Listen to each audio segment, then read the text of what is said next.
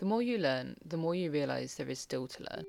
This is Sparking Connections, a podcast where two education enthusiasts teach each other about their respective fields of study. My name is Kimberly Wardle, and I have a degree in microbiology from the University of Surrey. And my name is Esme Beaumont, and I'm currently studying for an MPhil in English Studies at the University of Cambridge. Hello, Hello. and welcome to episode 15 of Sparking Connections, which is a literature episode. It is going to be about a short story by Jorge Luis Borges called Tlon Uqbar Orbis Tertius. Yes. Given that that is a made up language, I'm not going to worry about my pronunciation. hmm so, should we get straight into it then? Yeah, just a heads up to everybody, I did share the PDF of the actual story on last time's episode, Mhm. but I will also link it in this current episode show notes on the website. So if you want to read it, it's free. You can do so on the website. Yep. Pause here, read, read it's the not story. very long. It's very short. Yeah. so, Jorge Luis Borges. I think I'm. I think that's close to the right pronunciation, but he I is Argentinian. hmm He was born in Buenos Aires. He was born in 1899. Later moved to Switzerland. Uh, that was when Mm. he was 15 in 1914, and he studied at the Collège de Genève, Geneva. Um, Nice. but he returned to Argentina in 1921 when he was 22 and began to publish his poems and essays in surrealist literary journals. So he grew up reading all kinds of stuff in different languages and that kind of thing. We won't go too deep into his sort of biography. I'm just giving some basic facts, but that sort of thing is very obvious when Mhm. you read this story and everything else in the collection that I that I photocopied that particular story from called Labyrinths. So in 1955, he was appointed director of the National Public Library and professor of English literature at the University of Buenos Aires. By the age of 55, he was completely blind, Oh. which some scholars have suggested might have helped him to create more innovative uh, literary symbols. Mm. That's debated, but it's an interesting idea. In the 1960s, his work was published widely in translation in the US and Europe. Uh, he was fluent in several languages. He grew up fluent in English and Spanish and received the first Formentor Prize in 1961 and the Jerusalem Prize in 1972. So those are both literary prizes. hmm The version of the story that we'll be looking at is a translation by James E. Irby from the Penguin, Penguin Modern Classics 1964 edition of Labyrinths, which is a collection of his short stories and essays. So if you're looking at the PDF on the website, that will have the same page numbers as we're looking at, which Mhm. might be helpful. So uh, two main interesting things from James Woodall's biography of Borges. Firstly, that he was homeschooled until the age of nine, and much of his education came from his father's library, and he was a precocious reader. Secondly, that he developed a phobia of mirrors. Interesting. He was afraid of being repeated, seeing his own body multiplied. It sort of half comes up in, in this story. I, Yeah. I just thought it was interesting. I mean, to be fair, have you you've like I'm sure everyone's looked in mirrors that are like facing each other, and then you stand in between them, and you can see like repeat of yourself like over and over. It's, Mm. it's weird. I can I respect it. so the story in question, Tlon Uqbar Orbis Tertius, was first published in the Argentinian literary journal Sur, Sur, I'm not sure how you pronounce that, S U R anyway, Mm. in May 1940. The postscript to the story, dated 1947, is intended to be anachronistic. It's set seven years in the future. Right. So, okay, what was your initial impression of this story?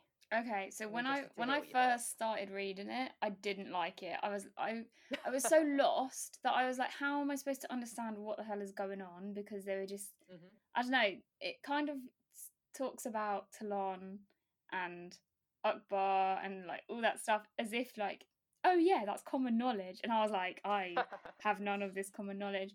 But then as it got on to talk about um like the penny analogy kind of confused me a little bit, but then it went on Mhm. to talk about um some of the other things and I was like, "Oh yeah. Yeah, I could get behind this. Like yeah, this makes complete sense." So, yeah, I I started off hating it and then as I read it more, I was getting more into it and and um I think it's definitely something you could read a couple of times and still be Mhm. still find it like new bits to understand and stuff like that. So yeah, I enjoyed it. Yeah. Good. I've I've read it several times, Mm. and there are still parts that I don't fully understand, Right. and that that's fun. That's fun. I think. Mm.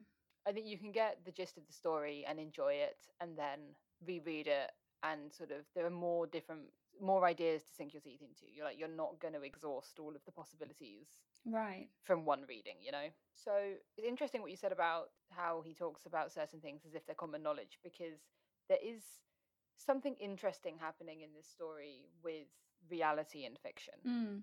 There's a critic, I believe it's Alan Alan White. Um, I'll include it in the bibli- bibliography. Who wrote an entire essay that I remember reading uh, about a year ago, uh, in which he looks, among other things, looks into which of the references are real and which are fake. That is, Right. which people and places and texts are real people, places, and texts, which are sort of represented as they are in reality, and which are real but sort of made fictional, hmm and which ones are just straight up made up. Now, I do not remember and have not had time to look into, well, I've had neither the time nor the inclination to look into every single one. And to be honest, if you're interested in that, that's the kind of treasure hunt that you're going to want to go on for yourself. And it's not fun if I just sit here and list them all. Right. Um, so I will acknowledge that that is a that, that is something that is out there. If you would like to go on, go and look into precisely which references are real and which aren't, then have fun. Um, but it, I think it's interesting that a critic would even have the inclination to do that in the first place because you wouldn't with everything, you know mm. if you're reading a fantasy novel and there's a reference to London, you don't necessarily, well, I wouldn't anyway, feel the urge to go and figure out precisely which aspects of London are real and which bits have been fictionalized, you know? Right. But there is something about this story that did make me look up a few names, that did make me read Mm. that essay, for example, because yeah, there is something about it that makes you want to that makes you want to know that makes it feel real. It's like Yeah. the boundary between the text and the real world is slightly permeable. It's like any of those names that were listed, you could totally pass those off to me as a real thing, and I would be like, Mhm. "Yep, okay, seems legit." Like I'm, you know, it it doesn't. The fact, the way that it was, all the things were described, I was just like, "Yeah, Mm. okay, yeah, this is like based in science. I can totally agree with this." Fair enough. Yeah. Um, so we can discuss that further later. I Mhm. will mention a few names now just to give you an idea. So Uqbar is fictional, Mhm. both in real life and in the world of the story. Tlon is fictional within Uqbar. Mhm. So that's sort of two levels of sort of fictional places. But there are also real places mentioned. So Armenia, um, various other places that I place names, and now I look at them, I'm not quite sure how to pronounce them. So Many stands. But there are several places. yes, yes. Uh, one one beginning with a K that's not Kazakhstan. yeah, Kor- Khorasan, something like that. Something like that. various real people. So obviously Borges, both as the author and as the first person protagonist. hmm C- Cesaris, again, I don't know how to pronounce that, but he is an Argentinian fiction writer, friend, and fre- frequent collaborator of Borges. So he is obviously mentioned in the story. He is a real person. hmm Apparently, the unnamed heresiarch, think that's how you say that word, of Uqbar is Al Mu- Muqanna, a Persian prophet from the 70, 700s. Interesting. Um, various other writers and philosophers, for example, Bertrand Russell, Thomas de Quincey, like those are all real people. hmm Th- But there are also fictional people. So Herbert Ashe, Silas Haslam, um, Ezra Buckley, these people are fake. Mhm. Um, in some cases inspired by real people, but they're fictional. Interesting. So that is something that I think is interesting. It's less interesting to discuss, in my opinion, precisely who is real and who is fake. It's more interesting to acknowledge that there are both real and fake people and to discuss what that does for the story. hmm So do you have any ideas? Like, do you have any thoughts? Because it's going to be different different for every reader, obviously. Um, well, for me, I guess having real people makes it all the more believable. So that when you put fake people in, you're like, oh, well, they must be real people too. If if I know this, Mm. because you're not going to know every name of every person in every story that has real people in it. So Mm. if you recognize one real person, then for all the others, you'll assume, oh, everybody's in this story is real, so this must be real. Mhm. And I think that's important for the part where they're like, if you think something's real, or if enough people think something's real, then it's going to be real. Mm. And like you and your because I liked the when you're looking for something and someone else is also looking for something and they don't know that you found it, they'll also find it. Yeah, yeah, that's an interesting idea. So like just basically all that stuff that's playing with your mind, like there's too much other stuff playing with your mind for you to really dig deep and think, hmm, maybe this person isn't real. So it kind of having real people mixed with imaginary people kind of gives it a level level of credibility that if you don't look too closely, it it kind of feels more authentic. yeah, yeah, I like that idea. I think that is, yeah, definitely Mm, effective at seeming authentic. mm, To me, gives it more. It, it makes it easier to suspend your disbelief, I suppose. right. You go into it knowing this is a collection of short stories, but as you're reading, you start to feel like you're reading an essay or an autobiography or Mm. something. It doesn't feel quite so fictional, which means that the stakes feel higher, Yeah. I guess. But it also makes you, even when you're sort of subconsciously aware that this is definitely fiction, you're still sort of applying what you're reading to real life in a way that you might not if you're reading something that is wholeheartedly fiction with Mhm. no suspension of disbelief, I suppose. You know, if you're, it's different from, oh, I suppose it's a little bit like watching, I don't know, Criminal Minds or any of those t- TV shows set in hospitals that I don't watch. Yes, because we watch far as I TV. yes, We- I totally watch the television. we both own televisions and we watch them on the regular. yeah, totally. But no, having not watched any of these shows, I can't say for sure. But Mm. the impression I get is that there there are elements that are based in real life, and then elements that are completely fictional.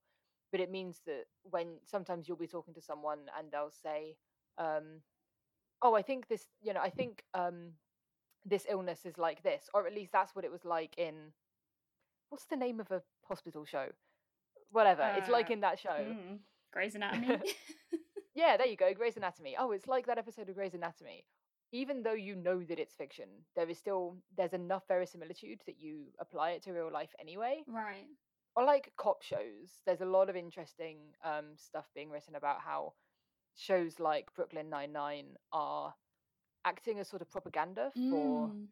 sort of police and like the system of policing hmm and affecting how people view that and affecting how they criticize it, whether they criticize it, whether they consider the police system to be something they can criticize. You know, like that's Right. a really interesting idea that it isn't that you believe what you're watching, it's that you apply it to real life, even subconsciously, hmm which is, of course, a key aspect of this story, Yeah. right? That Tlon is created as a fiction. It, like they know it is fiction. There is no pretense about it being real. But as more and more people read about it, it becomes real Yeah. because it's it's a world of ideas. And once enough people read an idea and start to agree with it, it it becomes an idea in the real world. You know. hmm I will point out this quote from a linguist called Peter Stockwell, which we will get into again, we'll get into this a little bit later, but it's to sort of sum up what we've just been talking about. He says, the mode of autobiography diminishes deictic distance and creates a single one step vector across a text world boundary. So there's some annoying linguistics terms there. um, we'll get into deixis later, but it's essentially words relating to um, where you are in space and time. right. So it essentially t- to diminish deictic distance is to sort of collapse the space between here and there. If here is me sitting on my desk right now and there is in the text, hmm for example, it's collapsing tho- that distance, right? Right.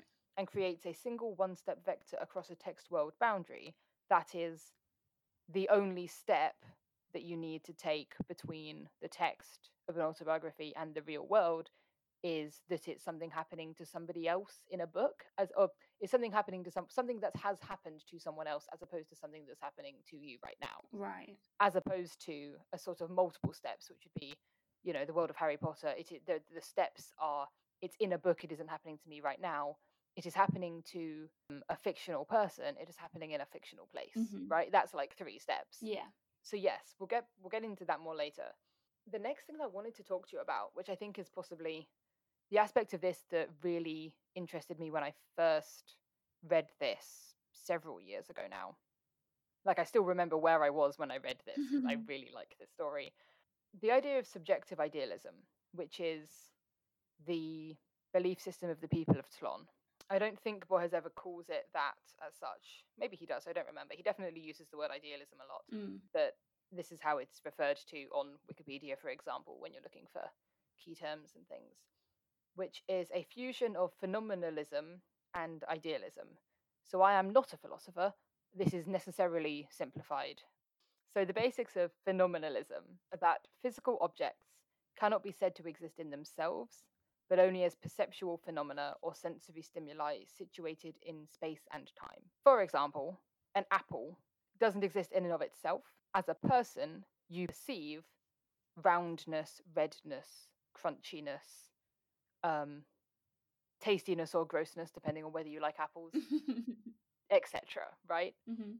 When I ask you to describe a tree, you're going to describe green, um, rough bark, tall or short, or um, you know, branches are narrow or wide, that sort of thing. Mhm. You can't ever perceive the real sort of essence of something. You can't perceive a tree without perceiving the bark and the leaves and all of the sort of qualities that make it yeah. up. Mhm. Yeah, which leads some philosophers, such as George Berkeley, to say that therefore it doesn't exist in and of itself. Mm, I think I've heard that before. Yeah, it's a fairly famous idea. It's it's not quite sort of I think therefore I am. It's Mm. more like I perceive therefore this thing is here. Mm. But it isn't that it exists, it's that I am perceiving all of the various qualities that make it up. You can only see its components, therefore the thing that make is made made by the components doesn't exist because you're only seeing components. Yeah, like right now we're not in the same room. I can only hear your voice. So As far as I know, I am only voice.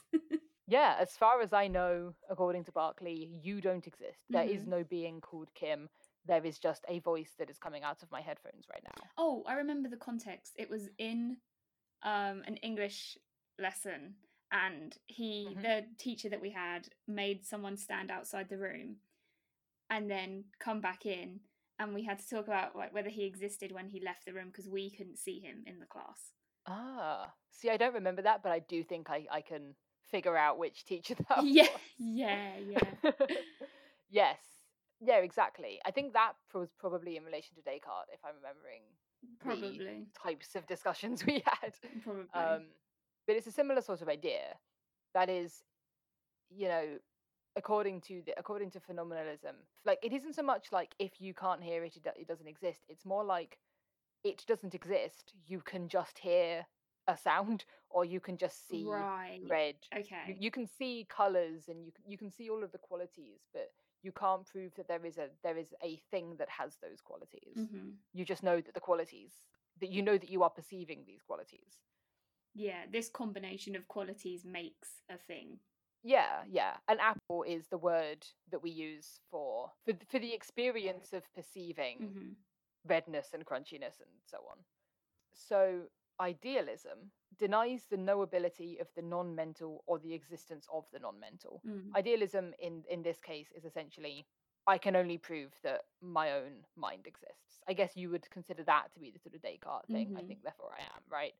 I can't prove to you that I'm currently sitting in front of a computer, um, in front of a window, etc. I can only tell you that I am perceiving a computer and a window and a microphone and whatever. Though the, the thing that those two things have in common is that there is no objective reality. That what we call reality is completely dependent on the minds that perceive it. hmm So, what Borges does is take that idea and imagine a world in which everyone believes that. It's not about it being true or false. Just everyone thinks that it's a thing. Yes, this is how everybody thinks. This Mhm. is this is taken for granted in the same way as we take for granted the complete opposite, right? Right.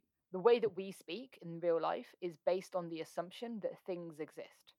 hmm that I can say, this is a desk, and um, out my window over there, that's a tree, and that these things exist, and the way I talk about them the way I talk about them reflects the fact that I believe wholeheartedly that they completely exist. hmm And it's really difficult to talk about, as you heard me stumble through an explanation of phenomenalism, because our language is not designed for talking about things that don't exist. Right.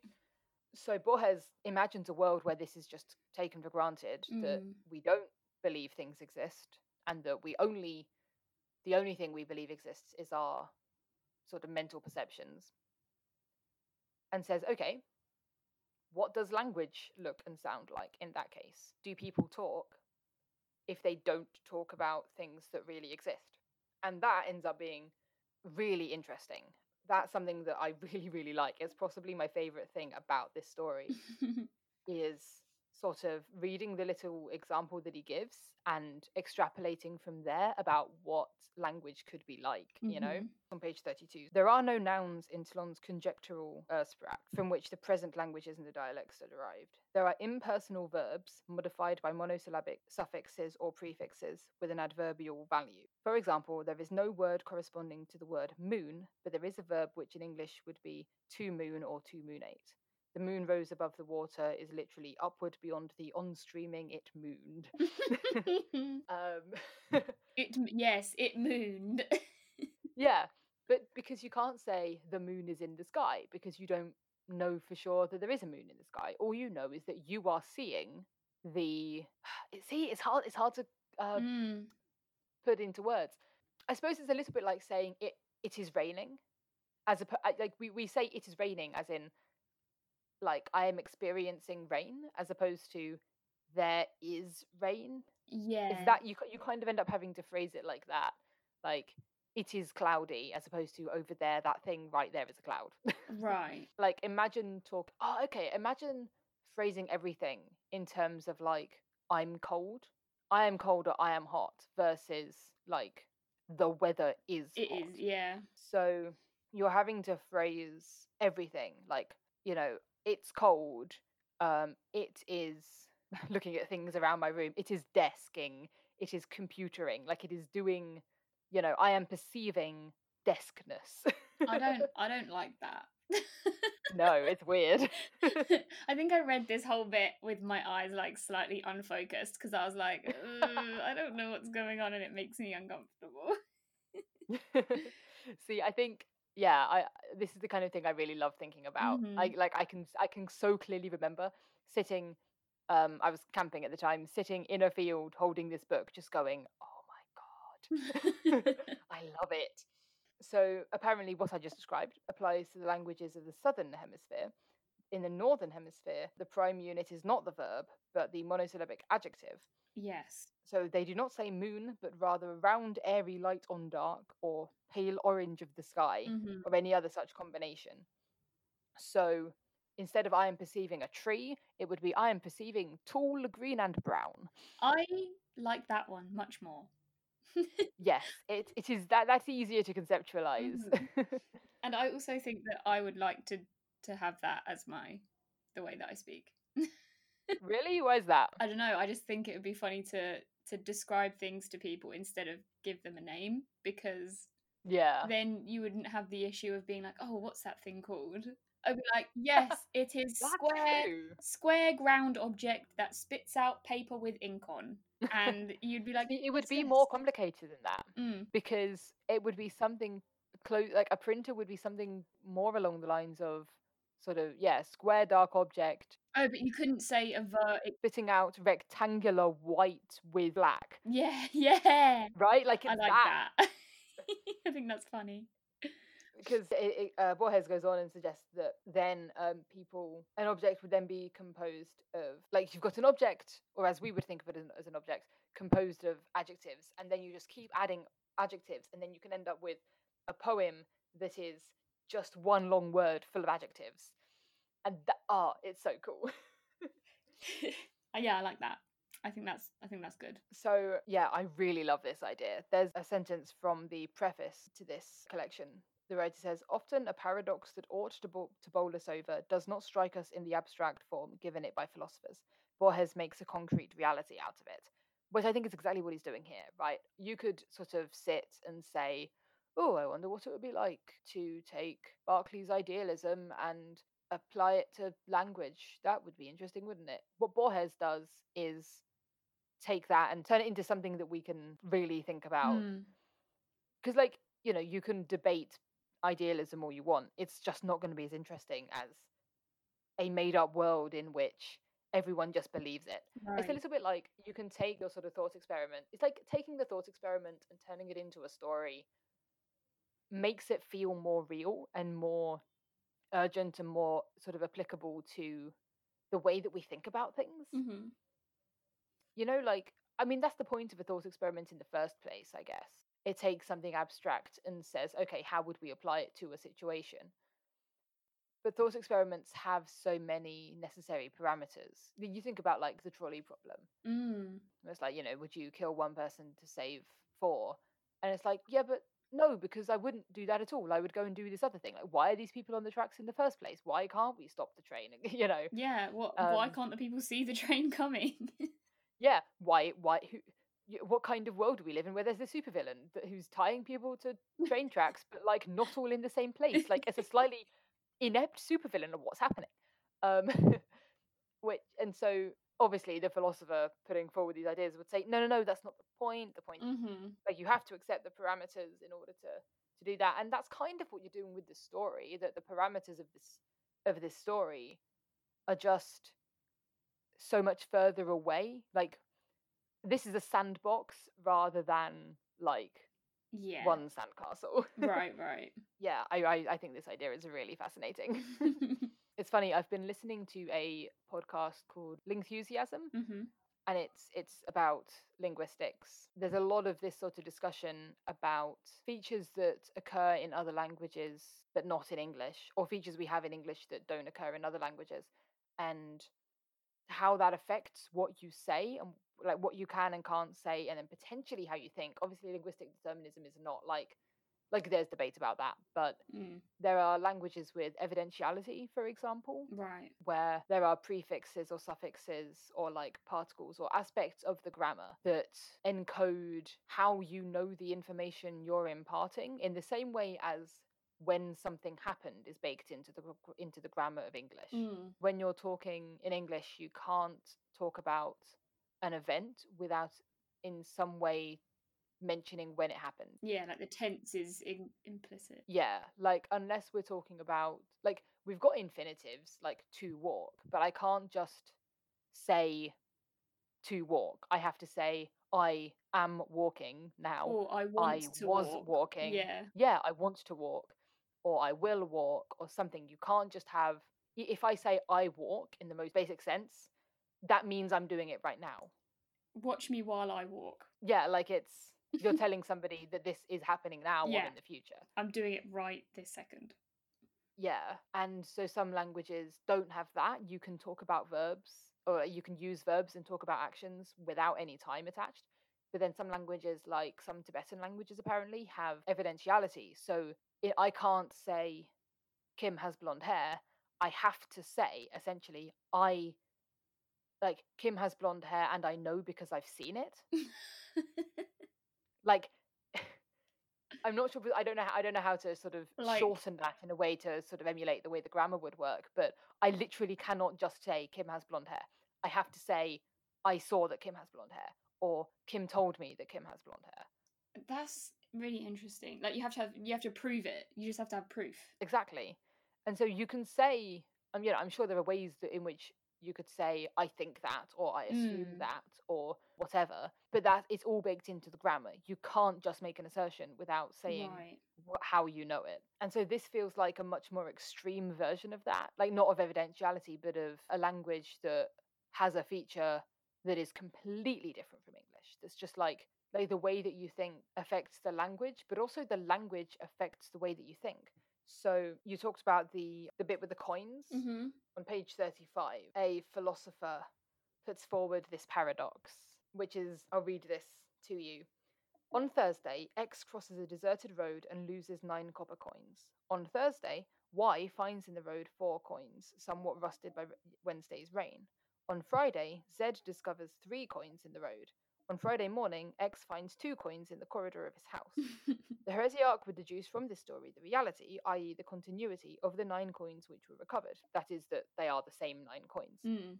It is absurd, he affirmed, to imagine that four of the coins have not existed between Tuesday and Thursday, three coins between Tuesday and Friday afternoon, two between Tuesday and Friday morning. It is logical to think that they have existed, at least in some secret way, hidden from the comprehension of men at every moment of these three periods.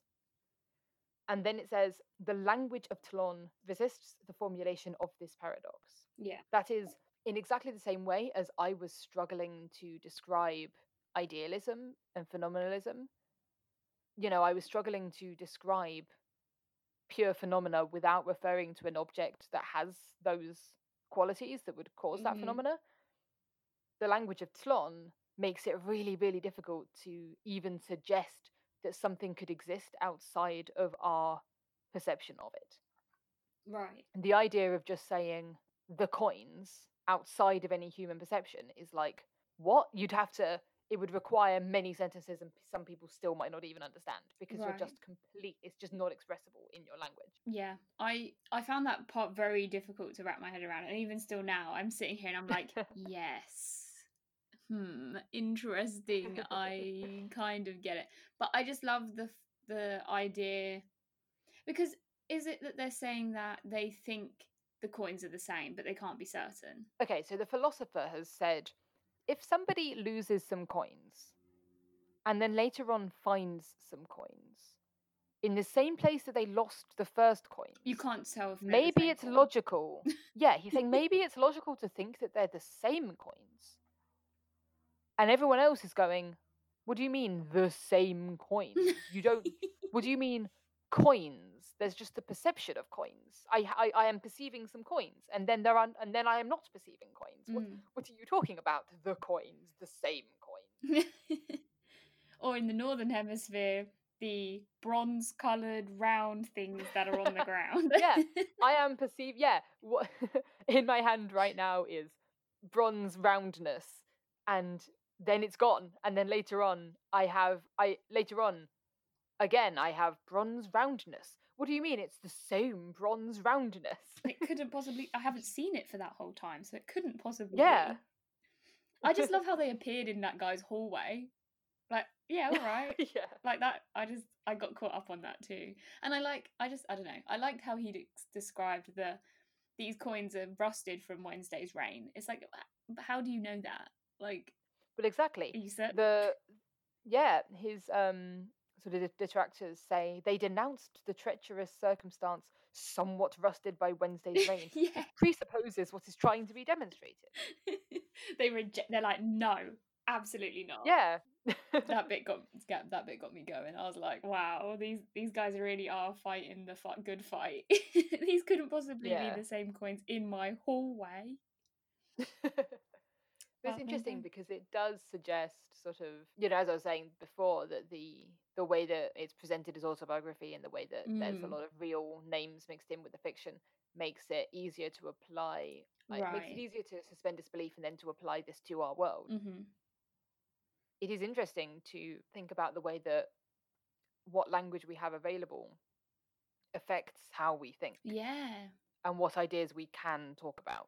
If you haven't read 1984, I'm sure you've come across it, right? I think I've read it. Cool. So the um so the idea of slowly getting rid of like so basically the government gets rid of words, Mm. bans words until you forget those words. Basically says if you can't if you don't have the language to talk about freedom, for example, then you don't have a concept of freedom. And Right. You therefore can't do dangerous things like try to have more freedom. Like the rebel or the something. government. Yeah. Yeah, exactly. Get rid of the word get rid of every word that means like rebellion, protest, etc. hmm And then people won't do it. Which is contradicted personally, I think, by the story of 1984 in that people do Mm. try to rebel. But also I think it's contradicted here in that there are philosophers saying maybe they're the same coins. Maybe there is a thing So called a coin. They are exists trying to perceiving it. conceptualize what they potentially shouldn't even know. Yeah, even though it's much, much, much harder because they don't have the language for it. hmm which is interesting when you think about it comes up in discussions of gender for example when people are like why are you making up words like you know you're just making up words like gender fluid and gender queer and that's not a real thing and it's like it is a real thing it's just that we didn't have the language for it before Right. and there are ways of discussing like more people's experiences can be put into words and sort of validated hmm when we have more words I think it also puts like a uh, like a time and date on things like back when you know when people are like oh back in 17 blah blah blah no one was gay less people were gay and it's like no no it, they just didn't have the words to, to describe their experience or the same with Mm. gender fluidity like people were still gender fluid you know way back when it's just they didn't have the words or the words weren't used in mainstream or you know whatever Mm. the case it took to get to this point where now you have descriptors and words to use that are applicable. yeah but at the same time they would have thought of themselves differently Mm. because you know we have these sort of concepts of sex and gender being different things and neither being binary but if you live in a world where you sort of conceptualize both of them as the same thing you can still have trans people Yeah. you know you can still have people because again if you're sort of sort of 17th century you've got the idea you, you know you've got religious thought and language being sort of the dominant culture and so you're going to say something like well my soul is male but my body is female or something Mm. and nowadays that's kind of an antiqu- uh, that's kind of an outdated way of framing it not some people still prefer that for their own sort of Mhm. self-description but it's not the most common way of describing it but it isn't that the experience it's like the experience is different but it's different because you think of yourself differently Right. because your language is different hmm not because we suddenly invented transgenderness Yeah. like it's not it's not like someone came up with the word transgender and then thought of a definition to fit it Right. or like someone came up with the word transgender and then all of a sudden loads of people were like, oh yes, I suddenly realised that's me. Like yeah it was a thing before the word and now you can just use it and like it's described better. yeah but at the same time there's going to be a lot of people who before they had the word transgender would have thought of themselves differently but they might have thought but the reason why the word is useful is because people would have been thinking of them thinking of themselves as broken or ill Mm, or delusional or some other yeah, or possessed unpleasant or thing. yeah possessed let's right bring like- religion into it. yeah like if you've got this sort of um incongruence between your perception of yourself and the Mm. way other people perceive you or the way you appear when you look in the mirror or whatever hmm totally you might think you're possessed i can see where that would come from It's because I yeah I think of it because you say like the soul feels different. It's like well a lot of times when people thought their soul didn't match their body, it's because their soul has been damaged or the soul is in the wrong place or the soul's been replaced by something else. So yeah which yeah if the language you've grown up with is the Mm. language of souls and heaven and hell and Mhm. demons and such of course that's going to be how you're going to understand your own experience right but yeah so uh, in order to not go on a on a gender rant today to bring this down a notch. yeah that but that but you see what i mean Mhm. about yeah. you know this idea of the coins that clearly the philosopher you know it's not that the philosopher was playing word games right it's not that they're sort of sitting there putting words together and then figuring out a reality based on that it's that they are they've had this thought you know maybe they have lost some coins who who knows hmm they lose some coins and find some coins in the same place and they go and they are struggling to get to the thought what if they're the same coins because the very phrase the same coins doesn't exist in their language Right. Right. Yeah. so that's fascinating that is fascinating. this is editing esme here to inform you that we had to split the Borges episode in two so we will end the first part here and you can join us next episode for a discussion of this short story in relation to the field of stylistics. In the meantime, as usual, transcripts and further information and the bibliography uh, will be available um, in the show notes at anchor.fm slash sparking connections or at Kim's website pleaseholdfor.squarespace.com where you can also find links to find us elsewhere on the internet. If you have any questions or comments, then email us at sparkingconnectionspodcast at gmail.com or leave a comment below the episode. See you next time.